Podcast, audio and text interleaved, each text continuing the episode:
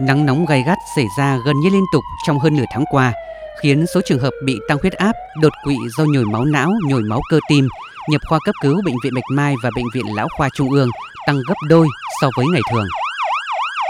Mẹ tôi đã bị mắc bệnh nhồi máu não. Bác sĩ thì bảo rằng là bà do tuổi già mới lại huyết áp cao. Hiện tại là bà tôi đang bị liệt nửa người. Thời tiết nóng thì thấy nó mệt. Bác sĩ chữa cho tôi, bác sĩ bảo tôi là máu nhồi qua tim. Thế tôi bị liệt mà cứ phải uống thuốc như là cơm bữa ấy. Bệnh nhân bị biến chứng từ những bệnh nền như huyết áp cao, tim mạch, đái tháo đường đến khám và cấp cứu gia tăng, nên các y bác sĩ khoa khám bệnh và khoa cấp cứu ở một số bệnh viện phải làm việc với cường độ cao hơn ngày thường. Theo tiến sĩ Trần Quang Thắng, trưởng khoa cấp cứu và đột quỵ Bệnh viện Lão khoa Trung ương, nắng nóng là điều kiện bất lợi đối với sức khỏe người cao tuổi, nhất là với những người có bệnh lý nền.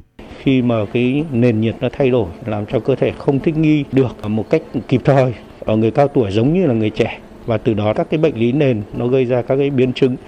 Mà một trong những cái biến chứng của bệnh tăng huyết áp đó là các cái cơn tăng huyết áp cấp cứu, và nặng hơn nữa đấy chính là tình trạng tai biến mạch não. Do ảnh hưởng của nắng nóng và cơ thể thường xuyên bị thay đổi nhiệt độ đột ngột khi ra ngoài trời và lúc vào phòng điều hòa, cũng khiến nhiều trẻ em mắc các bệnh lý về hô hấp, sốt, tiêu chảy, viêm não bắt đầu gia tăng. Tiến sĩ Nguyễn Văn Lâm, Giám đốc Trung tâm Y học Lâm sàng các bệnh nhiệt đới trẻ em, Bệnh viện Nhi Trung ương cho biết, từ đầu năm đến nay, trung tâm tiếp nhận hơn 100 ca viêm não và trong những ngày nắng nóng này, số ca bệnh có xu hướng tăng.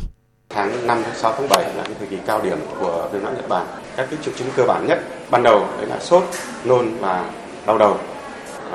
Trong viêm não thì cái sốt của trẻ sốt rất là cao và rất khó đáp ứng với thuốc hạ nhiệt. Cộng vào nữa là trẻ đau đầu rất dữ dội hoặc là nôn vọt, và sau đó rất nhanh chóng là trẻ có những biểu hiện là rối loạn ý thức từ nhẹ đến nặng. Nắng nóng không chỉ làm gia tăng nhiều dạng bệnh mà còn khiến bệnh viện thêm quá tải.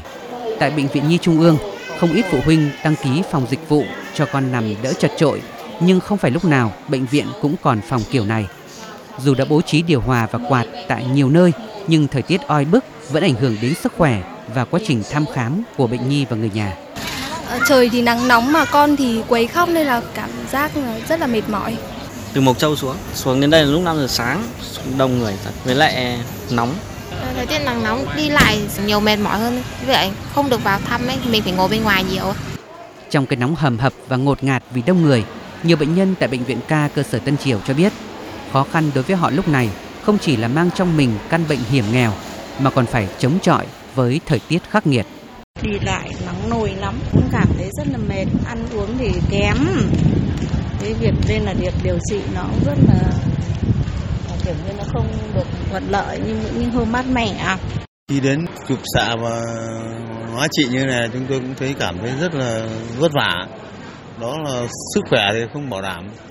Thì đều là những cơn ác mộng đối với những người bệnh nhân bệnh hiểm nghèo ở Bệnh viện Ca. Nắng nóng thì một là bị áp lực của khí hậu, hai là áp lực của dòng người vào khám và chữa bệnh ở Bệnh viện Ca. Quá tải cục bộ đang là một thực tế tại một số bệnh viện ở Hà Nội.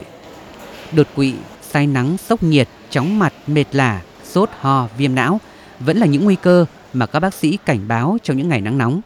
Vì vậy người dân cần tuân thủ những khuyến cáo của thầy thuốc, hạn chế ra ngoài khi không cần thiết, không để nhiệt độ trong phòng điều hòa chênh lệch quá nhiều so với bên ngoài và tránh làm cơ thể bị thay đổi nhiệt độ đột ngột để giảm thiểu những ảnh hưởng xấu của thời tiết đến sức khỏe con người.